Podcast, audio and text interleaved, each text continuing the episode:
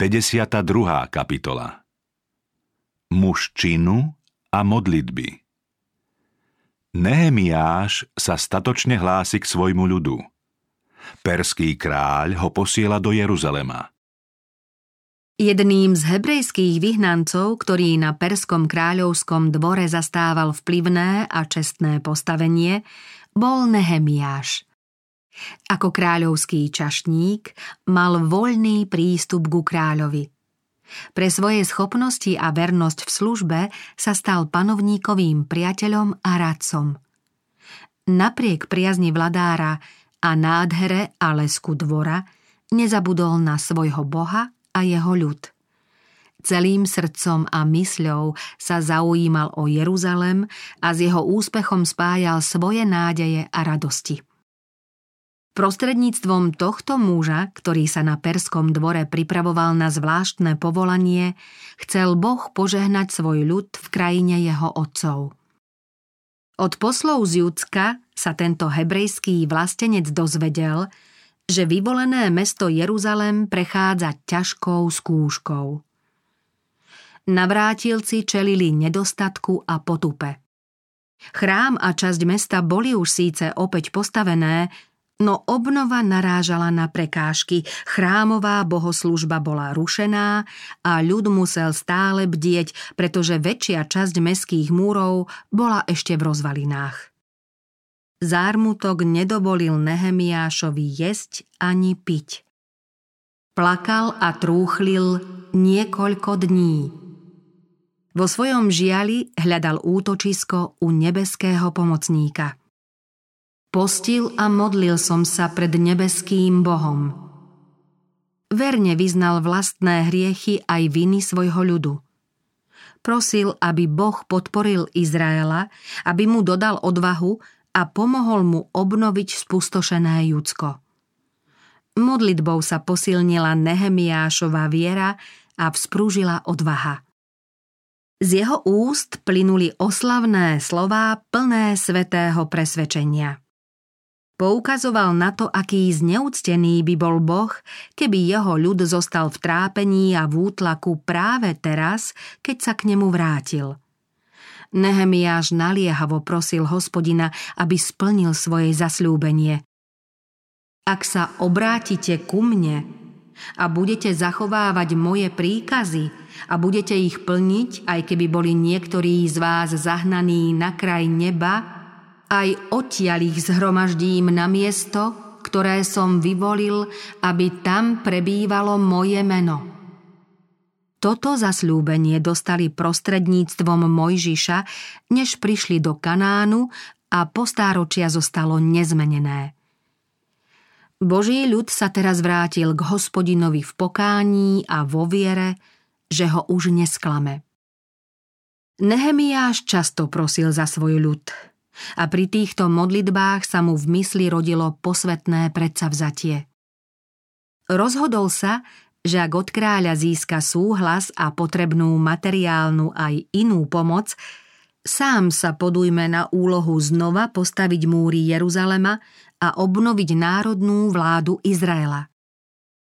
Prosil hospodina o kráľovú priazeň, aby tento zámer mohol uskutočniť. Daj úspech svojmu služobníkovi dnes a daj mu nájsť zľutovanie u tohto muža. Nehemiáš pred kráľom Nehemiáš čakal celé štyri mesiace na vhodnú príležitosť, aby vladárovi predložil svoju žiadosť.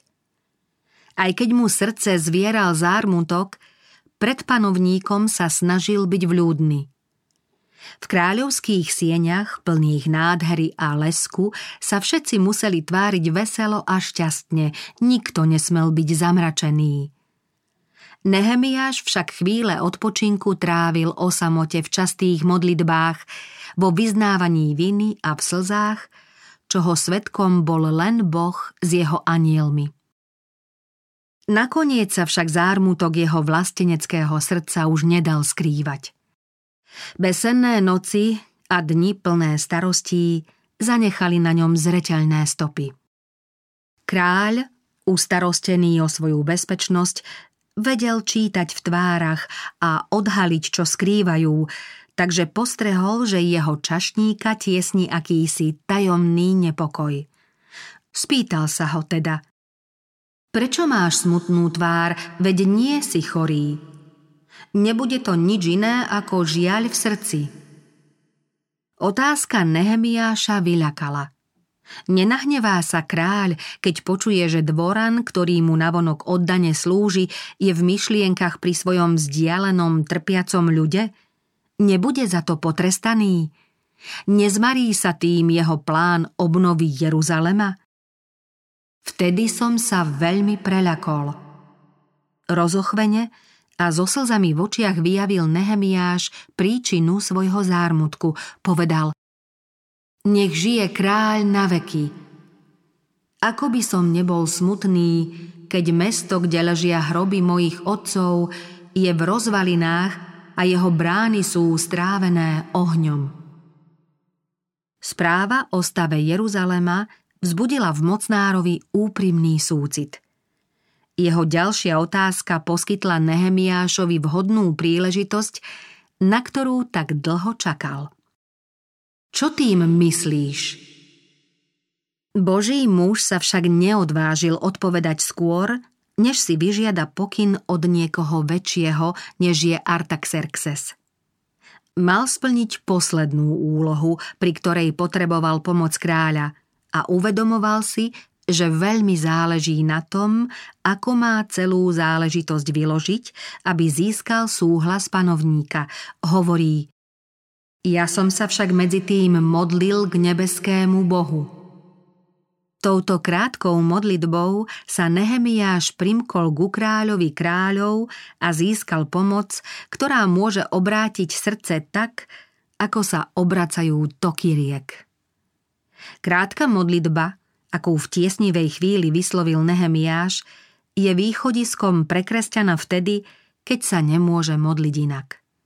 Ľudia pracovne preťažení a nachádzajúci sa v bezradných situáciách môžu takto prosiť Boha, aby ich viedol. Do Božej ochrany sa môžu takto odovzdať aj tí, ktorí sa zrazu ocitnú v nejakom veľkom nebezpečenstve na mori či na pevnine. V okamihu nečakaného ohrozenia môže človek prosiť o pomoc toho, ktorý sa sľubom zaviazal, že svojim verným pomôže, kedykoľvek budú k nemu volať. Ten, koho premáha žiaľ, starosti či mimoriadne silné pokušenie, môže v každej situácii a za každých okolností hľadať bezpečie, oporu a pomoc v stále pôsobiacej láske a moci Boha, ktorý zachováva zmluvu. Dôležitá podpora V krátkej modlitbe ku kráľovi kráľov získal Nehemiáš odvahu potrebnú na to, aby Artaxerxovi povedal, že by chcel byť uvoľnený zo svojej služby na kráľovskom dvore a dostať povolenie na výstavbu spustošeného Jeruzalema, aby sa z neho znova stalo opevnené a silné mesto. Od tejto žiadosti závisel ďalší osud židovského národa. Nehemiáš hovorí Kráľ mi vyhovel, lebo dobrotivá ruka Božia bola nado mnou. Len čo Nehemiáš získal potrebnú pomoc, začal opatrne a prezieravo robiť všetky prípravy na úspešné zabezpečenie diela. Nezabudol na nič, čo by jeho zámeru mohlo napomôcť. Neprezradil ho ani svojim krajanom, lebo vedel, že mnohých by to síce potešilo, no obával sa, že by mohli nerozvážnymi prejavmi podnietiť u nepriateľov závisť a plán by sa nemusel podariť. Kráľ bol k nemu taký žičlivý, že sa Nehemiáš odvážil požiadať ho o ďalšiu pomoc. Aby svojmu poslaniu dodal dôstojnosť a vážnosť, pýtal si od kráľa vojenský sprievod ako ochranu na cestu. Kráľ mu všetko splnil a dal mu aj listy pre miestodržiteľov v oblasti za Eufratom, cez ktoré mal prejsť do Judska. Nehemiáš dostal list aj pre správcu kráľovských lesov v Libanone s príkazom poskytnúť mu stavebné drevo. Aby nedal nejaký dôvod na sťažnosti, že prekročil rozsah získaného povolenia, dôsledne dbal o to, aby mu boli udelené presné a jasne vymedzené výsady. Tento príklad rozvahy a premysleného konania by mal byť poučením pre všetkých kresťanov. Božie deti sa nemajú len s dôverou modliť, ale aj usilovne a prezieravo pracovať. Narážajú na mnohé ťažkosti a neraz sami bránia, aby im Boh mohol pomôcť, pretože opatrnosť a snahu vidia ako niečo, čo má s náboženstvom len málo spoločné.